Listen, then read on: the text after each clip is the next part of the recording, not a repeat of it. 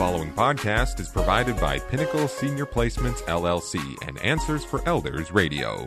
And welcome back to Answers for Elders, everyone. We are here with wonderful Daphne Davis from Pinnacle Senior Placements. Daphne, welcome to the program. Thank you. We are here today to talk about the non caregiving family member, the siblings or an aunt or an uncle that maybe you're not involved in the day to day care of a loved one, but obviously you have a loved one and you are you kind of have a different role, don't you? You do, you do, and and it's a difficult role because you get the surprises. You know, I, didn't know that. Oh my Right, gosh! right. And so you get cold water splashed in your face a lot, or you may have feelings of being inept, like I don't even know what to do. Tell me what to do. How do I support you? Hmm. Yeah. And I think too, I know that I always say, well, they could ask me for help. Sometimes caregivers, family caregivers, don't even know what they need because they're so overwhelmed. It's like we I always say they're looking for a light in the storm because they're involved in a storm. Sometimes you walking in from the outside can say, you know, um, Mary, you need a break. Or Mary, I'm seeing that you know this might be happening. Or you know, when's the last time you you went to yoga class or mm-hmm. something like that to take care of yourself? because I think sometimes a family member, it's really kind of a different role in the fact that you care about your loved one. But I I have a belief that there should be an equal amount of care towards the one and concern that is caring for a loved one. That's ex- I totally agree with you completely. you know, we can give a couple of examples of let's say that um, mom and dad are still living in their own home, and you know, me, Daphne, is the primary caregiver, and I go to the doctor's appointments and I make sure they have all their food, and um, I make sure that the leaves are raked and the gutters got cleaned. Even for you, the non caregiving family member, mm-hmm. for you to kind of step out of yourself for a minute and just think, I'm looking at the house. What could I do to help Daphne? Right. you know and that might be you coming over to the house and bringing your kids and pulling the weeds in the springtime just get into the flower beds and Yes. and pull those those weeds out it would be so helpful or if you've got that teenage son you know the grandson to somebody and they can make a commitment and spend time with grandpa and grandma when they come to mow the lawn things that you don't necessarily think of we think about hands-on care the you know taking them to appointments those are important but what's really the stressor for the caregiver is all the things not getting done Right. you know? And and you know we've talked in earlier things now with the holidays coming up. Mm-hmm. Um, there's a lot of family members that are coming from the outside that they're going to be in the home of probably the son or daughter that has been caring for mom and dad. That's right. And it's like, how do you be a supportive family member? And and you know we, we talk about not possessions but experiences. I think that one of the biggest things that happen with caregivers, especially this time of year, is burnout. They're trying to be everything to everyone. And plus, they have the added stress of family coming to town, mm-hmm. things like that. It's like things that you can do. Like, you know, even if it's a dinner out, you know, $100 gift certificate to go to their favorite restaurant, something like that for a gift for a, um, either a Christmas or Thanksgiving um, present. Something That's like that. exactly right. But if they're in, if they're caring for someone in their home Mm-hmm. and mom or dad can't be left alone, that hundred dollar gift certificate's not going to be helpful Correct. if somebody's not, there, to help. Yeah, Yeah. And then providing somebody, you know, I'll come in and stay with mom or dad, or, you know, we'll pay for a home care company to come. That's right. And I think that's really the key is to be that that voice of reason. And Mm-hmm. Yeah. I think that's one of the things that I always talk to families As we're about. talking about that that extra caregiver, as a non caregiving family member who's Mm-hmm. supporting, it might be in good timing for you to start researching what are our options for in home care Mm-hmm. and how do we be prepared for the emergency that may happen. I mean, heaven forbid the caregiver gets sick or has to be hospitalized. Who's going to step right in there? Absolutely. And so, you as the non caregiving provider um, can say, you know, can I help do some research about Right. this? Point me in the direction, or could you make a list of the things that we need for mom if you're going to be gone for, you know, four hours or something because there's an event that you want to go to, or a regular event on Thursdays, you know, your your personal um, uh, event for you. We have regular Thursdays.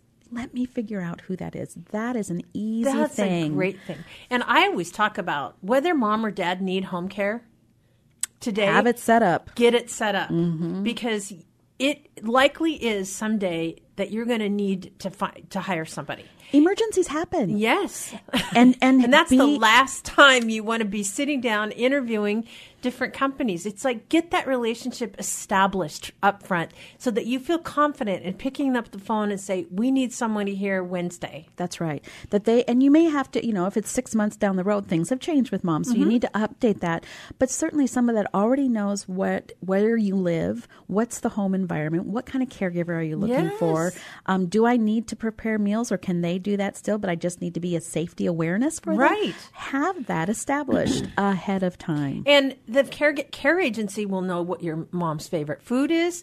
The care agency will know what your mom when your mom rests. They'll know your your mom's schedule. You don't have to worry about that. That's right. And that's the point is making sure that those little pieces, just little pieces, are covered. Like That's that. right. That you already have done the in home interviewing Mm-hmm. process, that you have already weeded out the companies that you didn't feel warm and fuzzy with, and you have somebody that you know in your heart that you can trust Mm-hmm. when you need their service.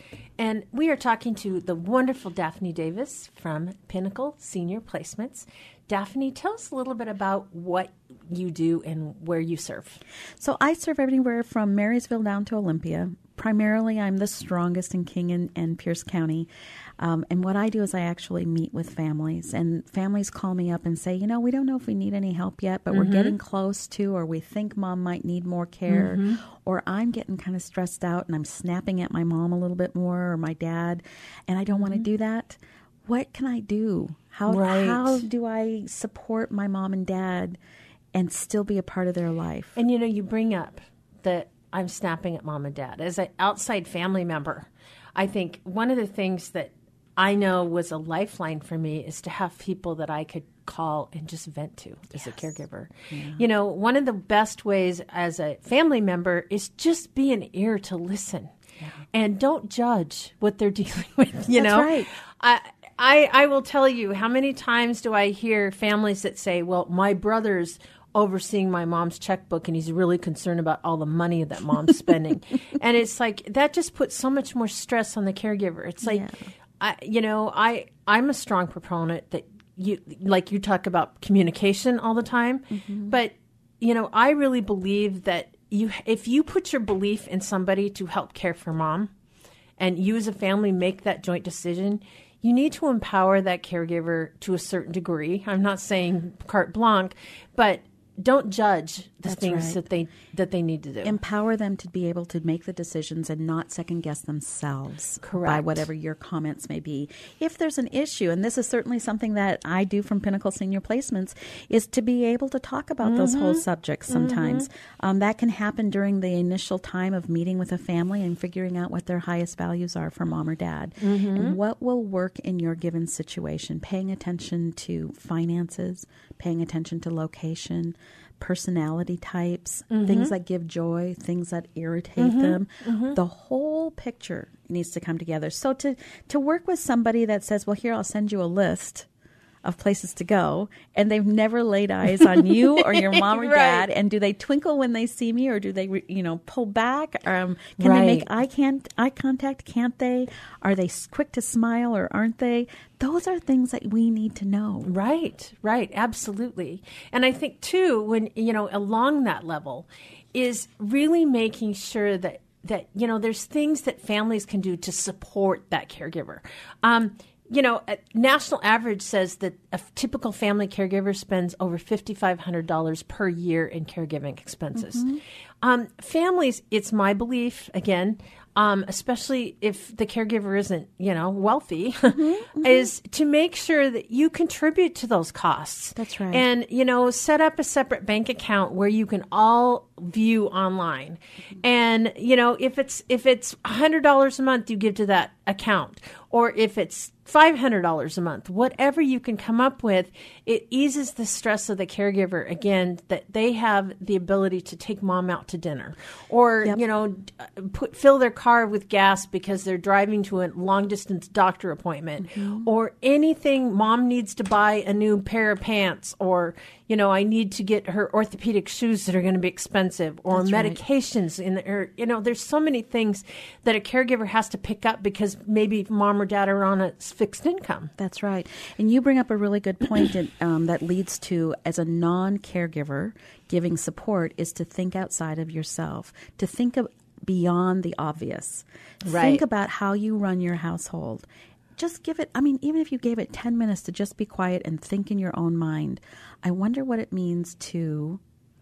For you know the caregiver and mom to figure out how does she make that happen, Right. you know, eh, what can I do on the outside to support it? And your ideas of, of having a separate bank account or to throw a $50 bill into it, that relieves one area of stress for that caregiver. Right. And more importantly, you've just empowered that caregiver. And on top of it, be consistent. There's nothing more frustrating if somebody says, "Well, my sister said she'd give me $100 a month, but that that stopped after 2 months." I mean, sure, things happen. they do, but communicate it. Don't just, Just let me know. exactly. So it's it's making sure that you have those um, conversations again. It's all about communication. But um, another ways, I just little things I'm going to bring up. You know, pay for meal service. Yeah. Pay for hot house cleaning. um, send a bouquet of flowers every once in a while. Just say I appreciate you. Um, you know, maybe it's it's uh, if you know that um, your sister loves you know uh, a particular artist or whatever, and you know that there's tickets, get concert tickets, and again provide the care so that they can do some things because they're not going to think of themselves. Chances are they're not thinking about anything that they would like to do. That's Um, and I think the other thing, just in closing, is if they're married, connect with their spouse. I think the spouse sometimes gets the most neglected at times. Boy, is that not the truth because your your vessel is empty. Your mm-hmm. batteries aren't charged. Right. And so you don't have one more person to give give anything to. So those are all great ideas. Yes. Well, Daphne, thanks for being on the program. How do we reach you? You reach me at 855 734 1500, or you can reach me at my website, which is pinnacleseniorplacements.com. Daphne, thanks for being on the program today. You're welcome. The preceding podcast was provided by Pinnacle Senior Placements LLC and Answers for Elders Radio. To contact Pinnacle Senior Placements, go to pinnacleseniorplacements.com.